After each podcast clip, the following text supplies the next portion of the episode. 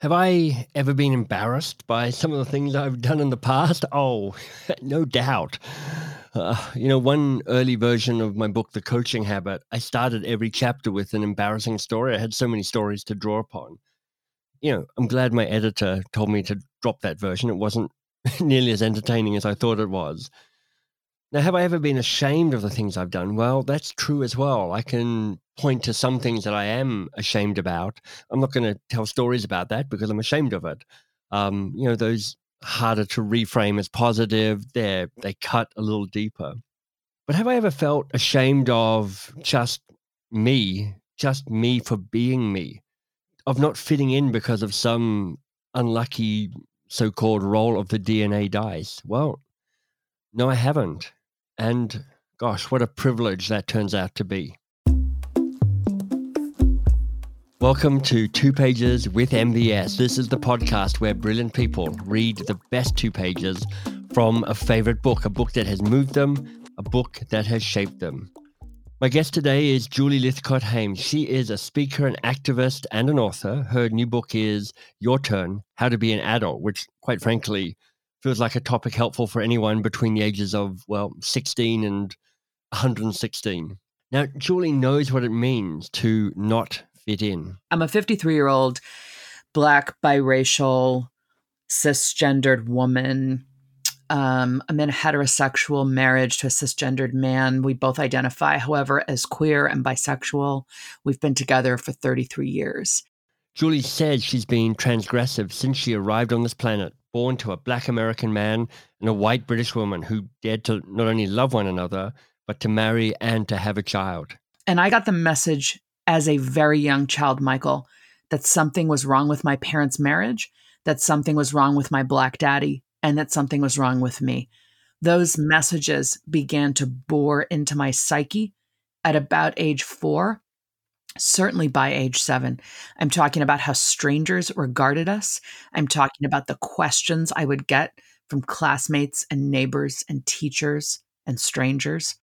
For all her life, Julie has been otherized. She didn't fit in anywhere, really, especially as a biracial child in a middle class white neighborhood. I was born into liminal spaces. Classification schemes did not contemplate me positively.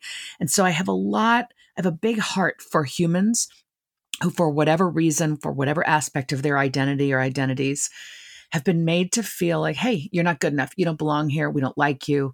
Change yourself, fix yourself, be different.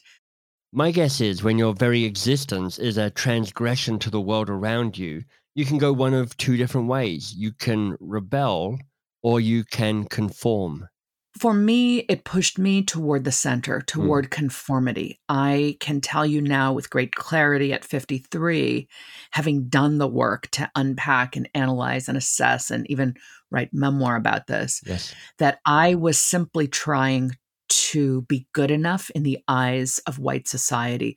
My parents chose to raise me in largely white spaces. This was mm. my father coming up out of the Jim Crow South in America having been ostracized, otherized, beaten down, he was determined to get up and out, be the physician he wanted to be, and not be held back by other people's racism, which meant he wanted the big house right. in the nice town. And typically that meant an almost entirely white space. Mm. And he delighted in the fact that the realtor didn't realize she had just sold the house to a white woman and her black husband. Right. That's who my father was. That was what was right and real for him. Mm. What that meant was I was this light skinned, fuzzy headed child in the 1970s and early 80s who people just regarded as an oddity, as exotic. They wanted to touch my hair. Yeah. And I just wanted to please them. I wanted to not be different. I wanted to be like them. I wanted my hair to be straight like the white girls. Mm. I wanted to meet their approval. And when bad things started to happen, like the N word being written on my locker in high school on my 17th birthday, I just wanted to never be called the N word again, which right. clearly, in my mind at least, required conformity to their norms, to their ways of being. And really, in a sense, I was believing the stereotypes about Black people and just desperately trying not to be the stereotype. Of course. And at that kind of movement to conformity and wanting to be part of the the crowd. What are the what were the prizes and the punishments of that for you? I'm really aware as we have this conversation that many kids choose the opposite. They choose to rebel. I didn't Right. articulate my um, rebelliousness until I was fully an adult, Mm. uh, with ex- a few moments of of rebelliousness in, in my teenage years, but not really around this sort of racial belonging. Um, so the the the prizes were belonging. Yeah. I was told this is what they told me, Michael. They said, um, my, my best friend was watching Gone with the Wind when I came over to her house. And if listeners don't know, Right. that's a movie about the antebellum South, the South during the Civil War. And it's the South is portrayed as this elegant place with Mhm. these beautiful outfits and, you know, slaves and exactly. Beautiful outfits and slaves. Right. and slaves. My white best friend loved this movie and she couldn't understand why I didn't love it. Yeah. And I said, Well, I would have been a, she said, Wouldn't you have loved to have lived back then? yeah. This was a white girl just longing for the for the chivalry longing for the dresses and not seeing the slavery or Yeah. not caring about the slavery and so she'd say wouldn't it have been great to have lived back then and i said no Yeah. she said why not i said because i would have been a slave and i said that with such shame in my voice Mm. and she said oh but i mean if you weren't black and I said, But I am Oh, black. yeah. And she said, I don't think of you as black. I think of you as normal. So she thought she was offering me a compliment. right. Okay, that was the prize offered. Mm. But it's it's wasn't a prize. Right. Okay. It was as I began to see that they don't actually know the fullness of who I am. They're saying you are different enough from the stereotype that we regard you as normal enough, like us. So I think the prizes were always punishments. I, I'm not sure. I think it was always both. Yeah. Yeah. This stuff is entangled. It's tricky. There's that kind of acceptance and welcoming into it at the cost of trading off your identity. Yeah, you're not black, you're but you're normal. It was like Right. the, the a high price for that that prize, so to speak. Yeah. Julie, will you tell us about the book you've chosen for us today? Absolutely. It's Educated, a memoir Mm. by Tara Westover. This is a great book and an amazing Yeah. story. Um, Yeah. How did it come into your life? Where did you discover it? Oh my gosh, who couldn't discover it? I know, it's everywhere. being talked about everywhere, and I'm a busy person. You know, writers read, of course, but I'm often reading what I'm asked to read. Someone Mm. wants me to blurb their book. I've got a stack of maybe three, four books I seem to be needing to blurb at all times, and Yep. so I'm rarely doing volitional, you know, pleasure reading. Let's put it that way. Yeah. I'm often I'm reading a ton, but it's often work related. So I'd been hearing about this book and wondering what's the big deal. And then finally, I went to a local fundraiser for affordable housing in my neck of the woods, which is Silicon Valley, San Francisco Bay Area, California, USA. And it was a breakfast fundraiser. And lo and behold, Tara Westover was the keynote Mm. And I thought, what is she doing speaking at this event? What does her story have to do with affordable housing or supporting people who've been marginalized or historically sex- excluded or oppressed? Well, Right. I only had that question in my head for about a minute and a half as she spoke. I, I began to appreciate what her story was about. And I went out that day and bought her book. Mm. There's a there's a lot of there's a lot in this book. I'm curious to know how you chose the two pages you're going to read for us. I'm interested in the extent. So, big picture, I'm in, I'm interested in helping humans on their path. Right. I root for humans. I'm interested in the human journey.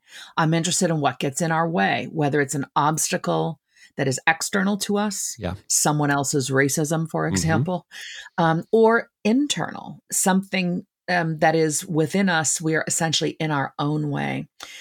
And I've certainly done the work to rid myself of the internalized shame or internalized oppression, we might say, Yeah. or the implicit bias within myself toward my own people. Um, society taught me to loathe myself, Right. and I did. And I've done the work to emerge from that self loathing and claim a place of self love as a Black woman.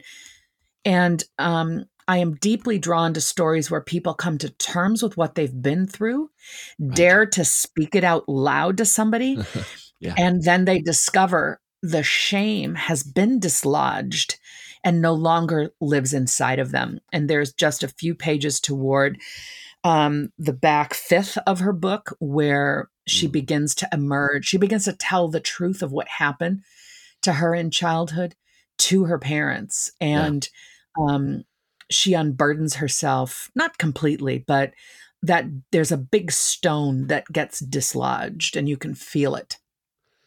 Well, I'm very much looking forward to hearing this uh, being read. So, Julie, over to you. Thank you, Michael. So, this is Educated by Tara Westover, and I'm going to read from pages 272 and 273.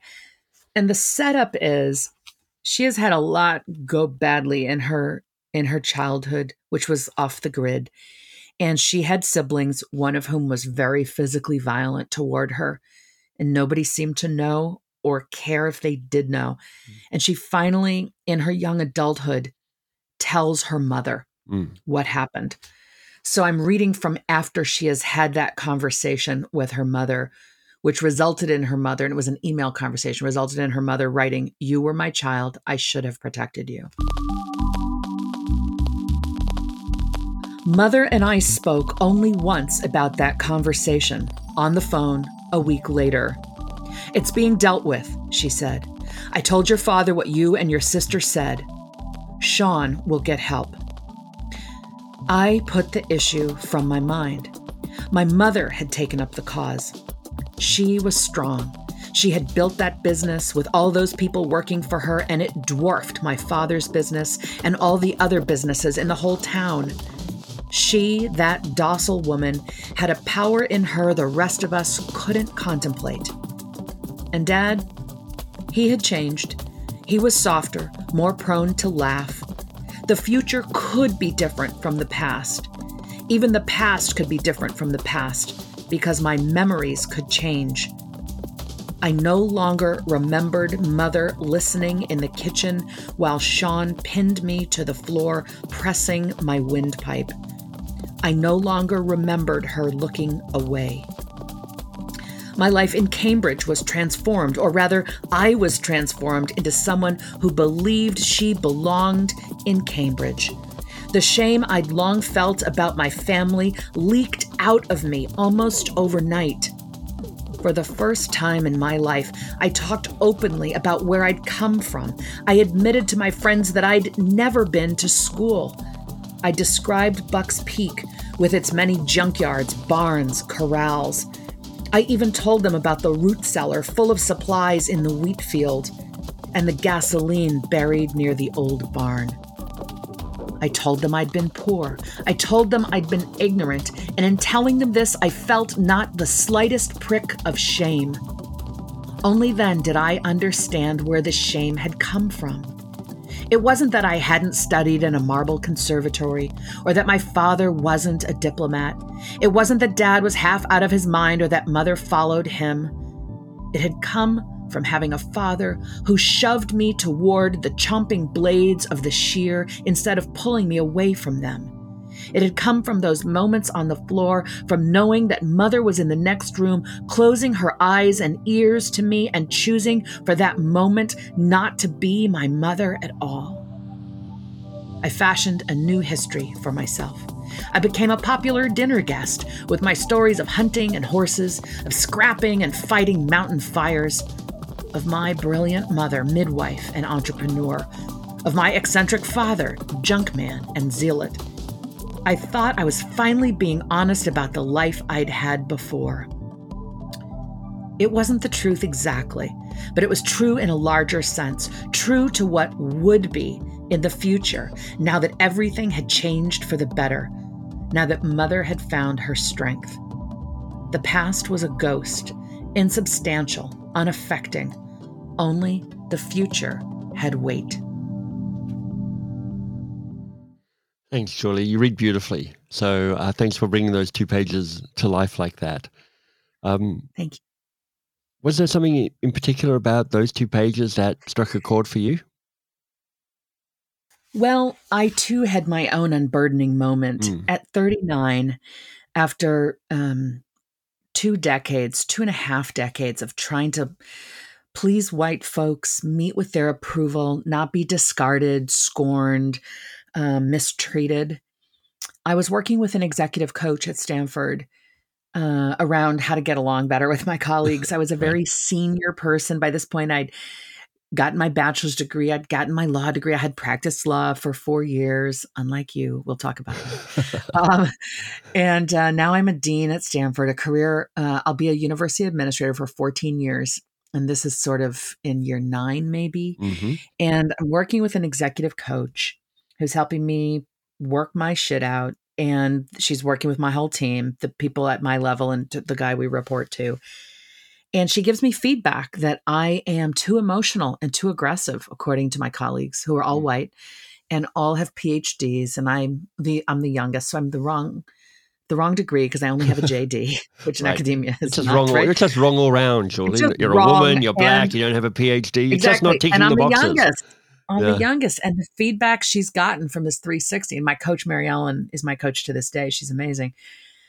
She said, you know, they think you're emotional and too emotional and too aggressive, and I was like, wow, that's original. Mm. That's those are stereotypes of black women. Mm-hmm. And she chuckled, and she's like, I'm not here for the stereotype. I'm here to know if your way of being is getting you what you want, because I'm here to help you thrive. And I had to admit to her that when I was a lawyer, being argumentative, being emotional, um, was currency. It was a way to make argument. It was a way to persuade. It was a way to win. But in academia, which is highly collegial and collaborative, it was not winning anything for me. Mm-hmm. Um, and so I admitted to her that, okay, fine, I want to learn why I'm this way. Yes, sometimes I'm too emotional, sometimes I'm yeah. too aggressive. And she taught me mindfulness. She taught me the practice of scanning my body and what it was doing in response to what I was observing and hearing. She taught me to scan my mind she taught me to put a pause on impulses and reflexes mm. so that I could decide is this something I would like to respond to? If so, now or later. If now, what do I want to say? It right. allowed me to gain control over my way of showing up. Interesting. It wasn't about censorship, it was about sharpening my capacity to communicate in ways that would ultimately serve my aims. And in the process of doing this, Michael, and I know this is maybe a longer answer than you thought you were going to get, but I really wanted you to hear the backstory yeah. to this, which is trusting this coach mm. as I did. I was able, we were focusing on so where does the emotion come from? You've learning, you're learning to slow it down and decide whether to respond or not and how. But where are these triggers right. that are triggering the emotion coming from? And I was able to say to her, that I had been ashamed to be black mm. and afraid of black people and just trying to be what white people valued. And I said this to her because what was happening was the triggers were you're not smart enough. I perceived people were yeah. dismissing me on the basis of my blackness. So I had to go to why do I feel that way? Well, I feel that way because childhood, childhood, childhood. And I unburdened myself of this shame of I was afraid of being, I hated being black, afraid of black people, trying to be what white people valued. And I'm saying this, Michael, through tears and snot is running out of my nose. And I'm, you know, and yeah, I'm yeah. so ashamed because I feel, Michael, that I'm the only human who's ever felt this way. Because mm. I've not read a memoir about that. I've not read a novel about that. I don't know right. these truths from anyone else's life story. And I discover that in unburdening myself, that those thoughts were dislodged, right. that I had spoken into the shame. And it was as if a bully, the racism bully, had been chasing me all my life, always there around the corner, ready to chase me. Just, I was running from it. And I, it was, this process was the equivalent of turning around, facing the bully with my hands on my hips mm-hmm. to say, This is what you have made me feel about myself and my people. Yeah. And just naming it made the bully run away. Wow. And and I was filled with a sense of self-love that is the most beautiful beautiful feeling. And I went to work the next day and it was as if every black person on the Stanford campus had gotten a memo saying, Would you smile at Julie today? oh, because so they were all smiling at me. And of course they weren't all smiling or they were smiling, but they hadn't yeah. gotten a memo. And I think the answer or the rationale here, the way to make any sense of this is simply to say I was finally smiling at myself. Yeah in the fullness of my identity. I could mm. see myself and love that self. Therefore, I could see and love Black people. and um, it was a life changing experience. And so that's why No I kidding. resonated with what Tara Westover was writing. She no was kidding. she was able to be the fullness of herself Yeah. and i thought she described i mean i chose it because i could relate in my own way but also because you know i chose this book broadly because she writes so exquisitely about She does. the details of family life and the details of our emotional suffering and longing and all of those things so i thought it was just an exquisite combination both in the craft Yeah. of it and in the subject matter What a what a moment of of freedom to have just Yeah. come to you like that. It's extraordinary. Julie, your, your new book is called Your Turn: How to Be an Adult, and I'm wondering what the connection is between that moment of you, as you say, um, stepping into the fullness of your identity, and what you talk about in this new book of yours. Yeah. Um it's deeply connected. I am so interested in each one of us unburdening ourselves from the shame installed in us by the opinions of others. Number Right. 1. Mm, I'm interested in us making our way toward work that we're good at and we love mm, because I know I was headed toward work that mattered to other people, corporate law, right. but it wasn't why I went to law school. I went to law school to help people, so I was miserable. Um, I'm interested in us ridding our minds of the expectations of others about whom we should be. Um, I'm interested in us making our way not just toward work that we love and are good at, but toward communities Right. and to be in relationships where we can simply be cherished as we are. So this is a book about adulting, a stage of life you enter if you survive childhood. Spoiler Yeah, alert, it's yeah. not a mysterious place. It's really a state of mind. Right. This is my life. I get to decide. And yeah, it's going to be hard. And yeah, there are going to be challenges and setbacks and pitfalls because that's what life entails and includes. But also, I can be in charge. I can choose. I have choice. I am not someone else's property. I am not here to be someone else's stereotype. Um, I really like to quote the late poet Mary Oliver, Mm, who asked in one of her poems, Tell me, what is it you plan to do with your one wild and precious life? such a line. Michael, I do believe it's wild and I do believe it's precious Yeah. and I do believe it's ours. And so that um, line from Mary Oliver animates these 459 pages of my new book. I love that. You know, one of the chapters is stop pleasing others. And it's a little different from stepping into the fullness of your identity. I mean, that question your coach asked you, which is like, so is this way of behaving getting you what you want? Is that actually making you happy? And you're like, well, actually, maybe not totally.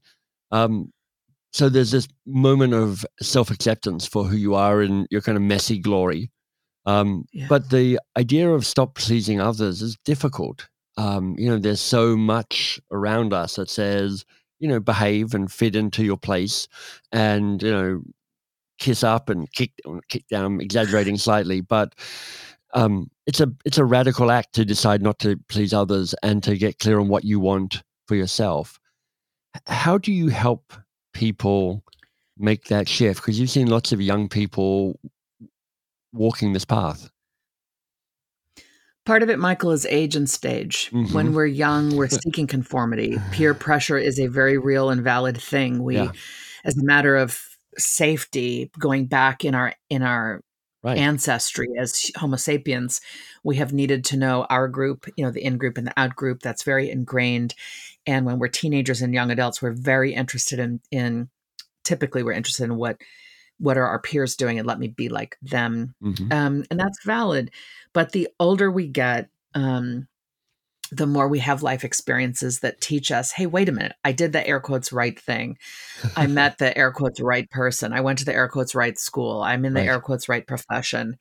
And we discover there's nothing right about it at all. if I'm actually listening to my body, Right. my hair is falling out. I have high blood pressure. I feel ter- terribly afraid. I feel uncomfortable. I feel a longing for a life that I can envision myself having Mm. that is right over there. If I could just find the guts to say, you know what? What would I do if it was just up to me? I would do that.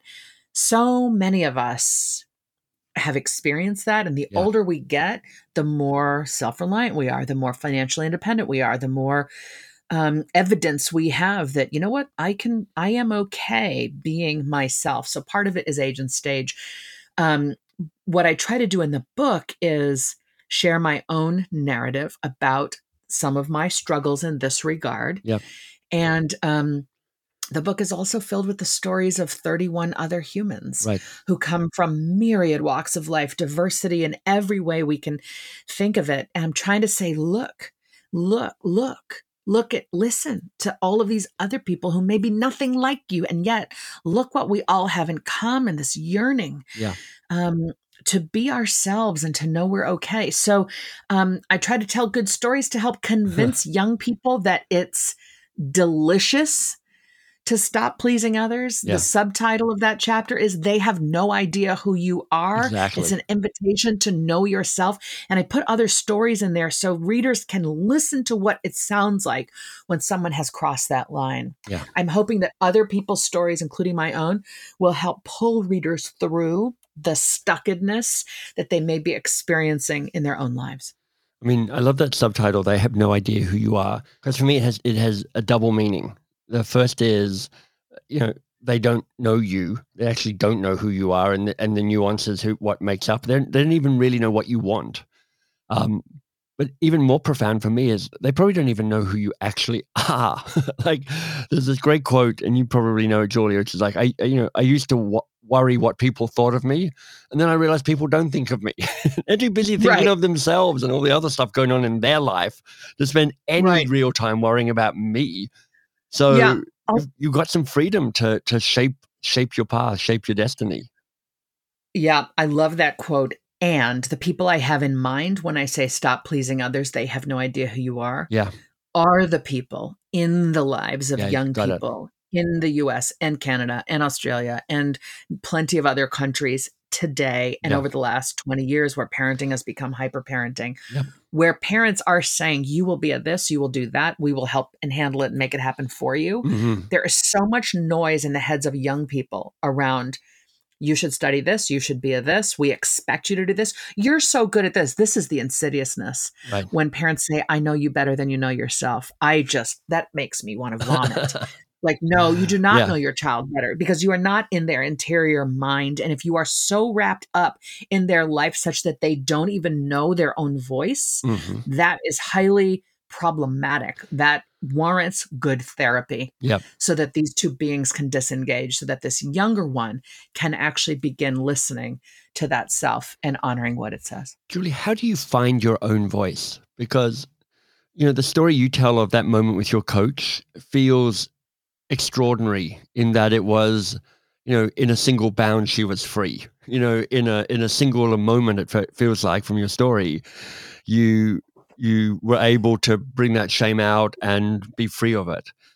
I, I don't hear that story that often. it's a it feels like that's a rarer thing than a more common thing when you've got young kids and all of us who have so many things pulling us this way and that way, whether it's from our parents, helicopter parenting, as you talk about in your TED talk, or the pressure of social media or whatever else, finding your own voice so hard. How, how do you help people with that?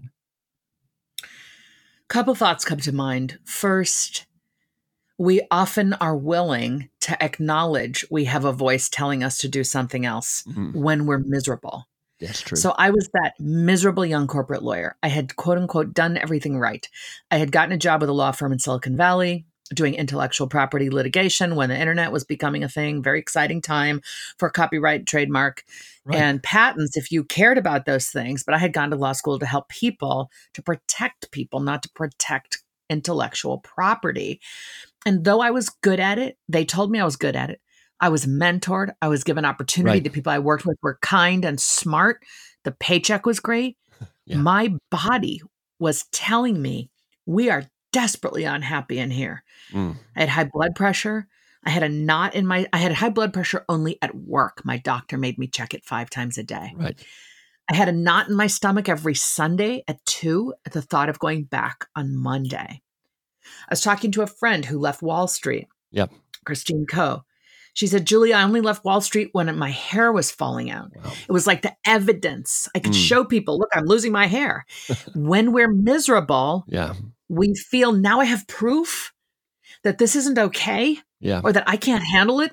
Whatever the it is, you know, I I, I have evidence. Mm. Our own feelings often don't feel to us to be substantial proof. Right. But when the body is starting to break down, we're like, okay, so I'm here saying don't wait for your hair to fall out. Right. Don't wait for the knot in your stomach or the high blood pressure. Yeah. Where do you find your inner voice, Michael? So I, so one answer is when you're miserable, you're often willing to say, okay, fine, fine. this sucks. What do I really want to do? okay. But short of the like let's many steps before Hopefully. the body is yeah. breaking down. Now available to each one of us here in this conversation, listening, speaking, we can say to ourselves, what would I do if it was just up to me? Right. What would I do if no one else was watching? What would I do if it didn't matter to anybody else what I did? What would I do if they loved me no matter what I did? Mm-hmm. These questions help jostle us out of that. Well, I'm supposed to, I ought to, I should. People like me, my family. It's just, it frees you up. It's a brainstorm. Yeah. Yeah. It's just you, you know, p- imposing upon your mind a little brainstorm activity that is just about you, and answers will come. And this is when my students will say, Well, I'd go be a wilderness naturalist, but who does that? And I would just be silent and I'd look at them and I'd say, People do that. Yeah.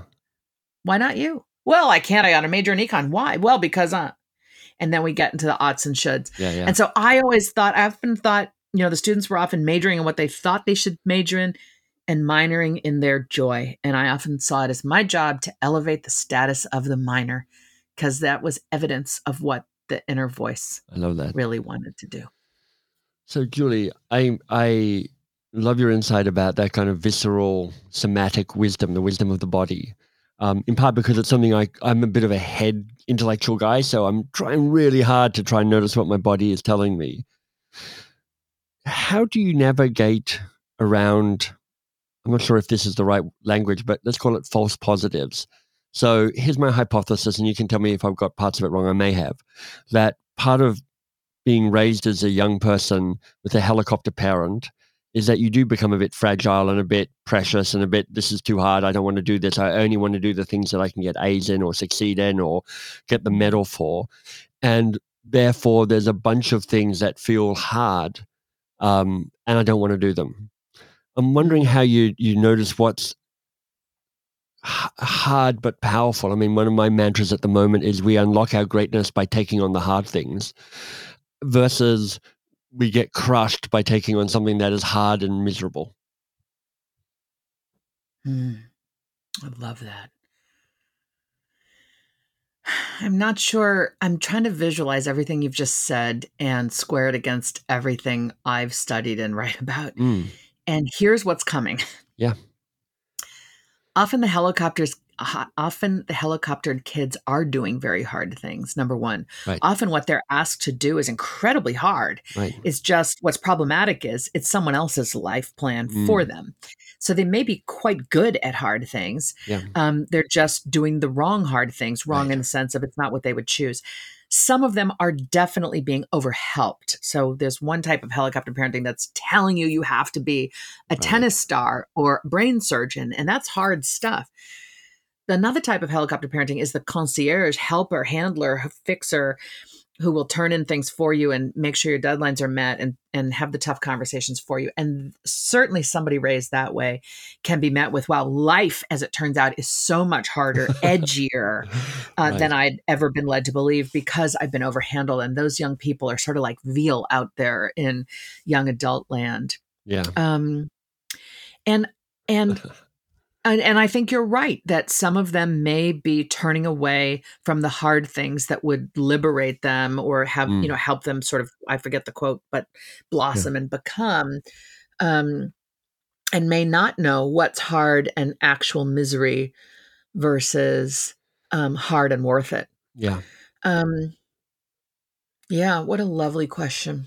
Yeah, it's it's it's tricky. It's it's it's messy and complex, and I'm I'm quite happily child free, so I don't actually have to deal with this. I get to watch my brothers though raising their kids, and they're all yeah. they're teenagers, and they're they're trying to navigate that, which is, you know, how much do I let them find their own path and allow extracurricular to be part of the the magic that shapes them? How much do I try and nudge them to get them across certain finish lines? And um, you know, I see both my brothers and their their partners wrestling with that, and I see the kids wrestling with it as well.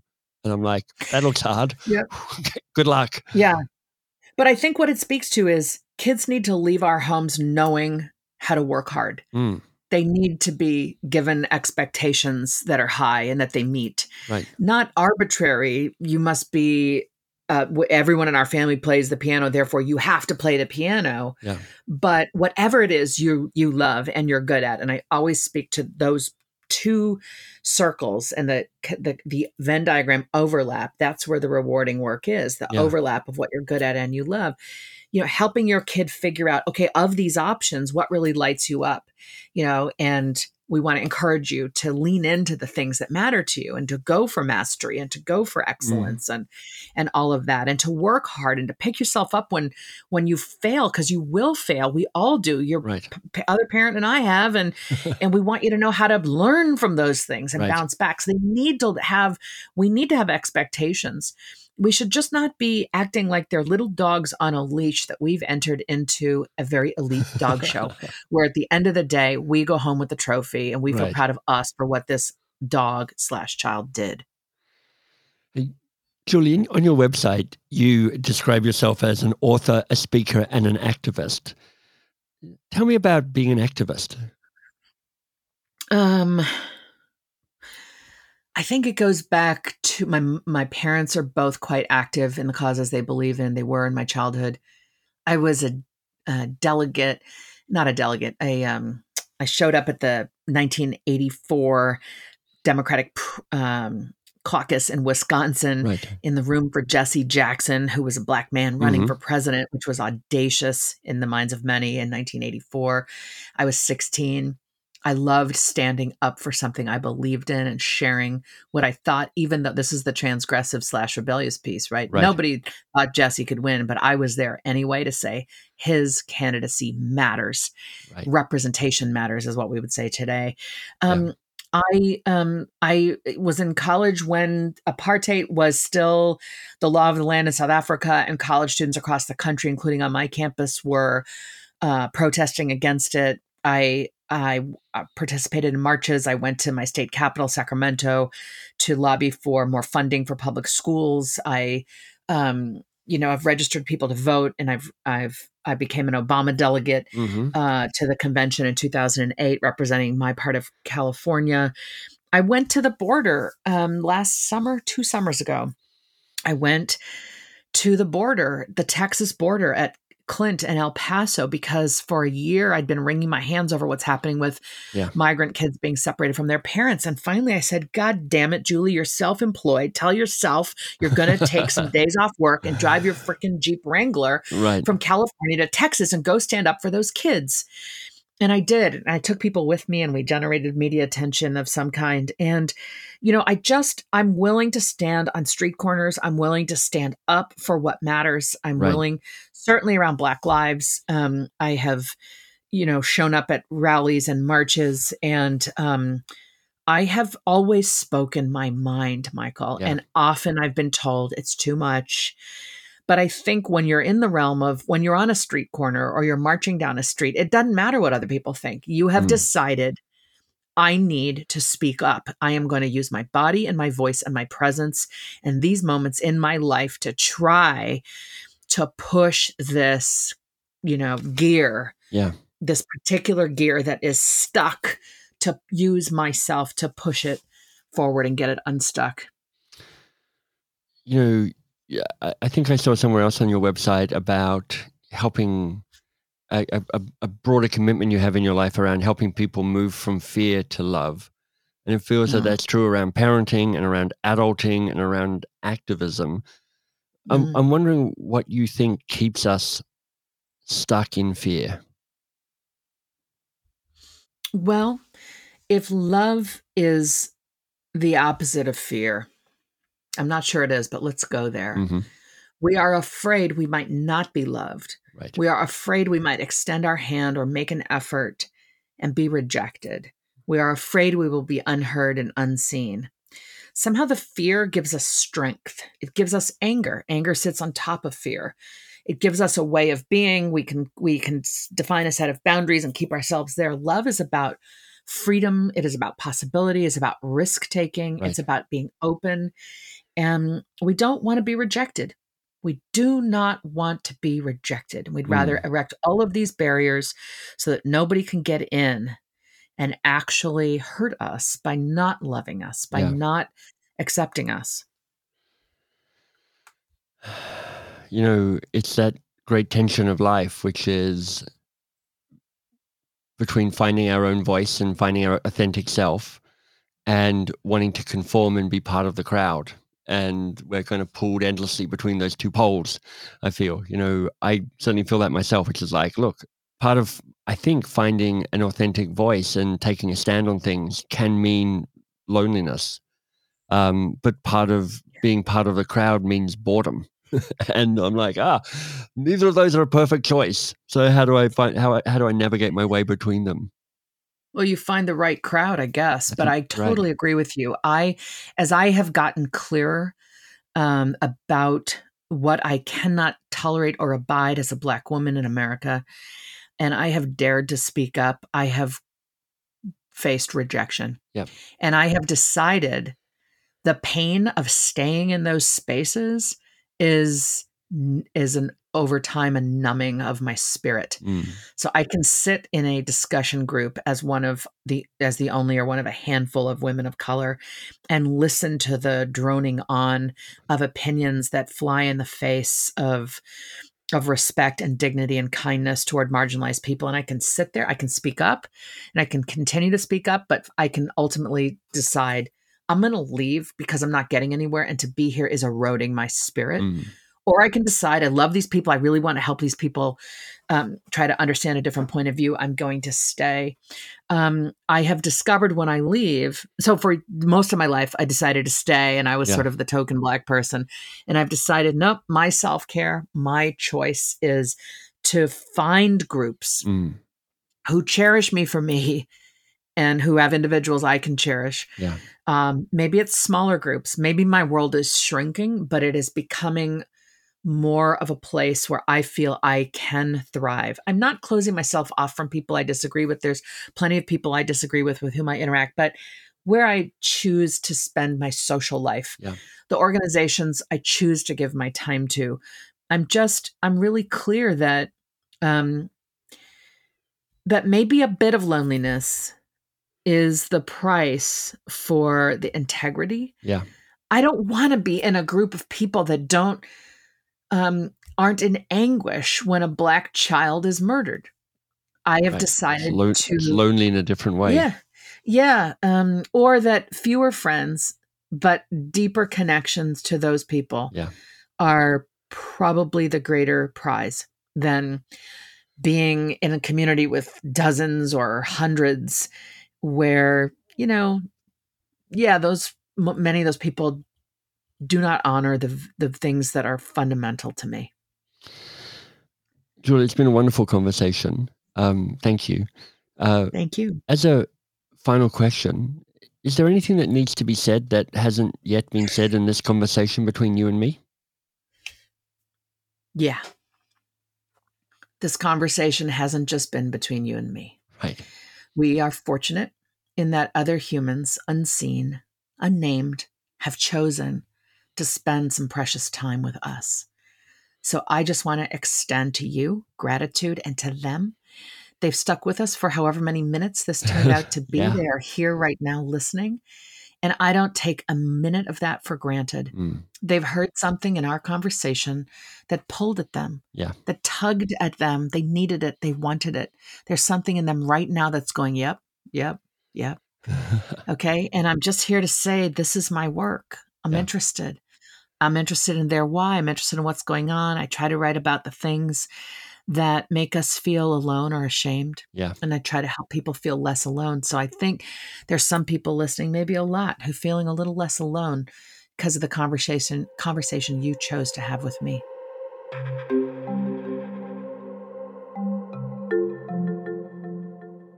Did you hear that phrase, the fullness of your identity?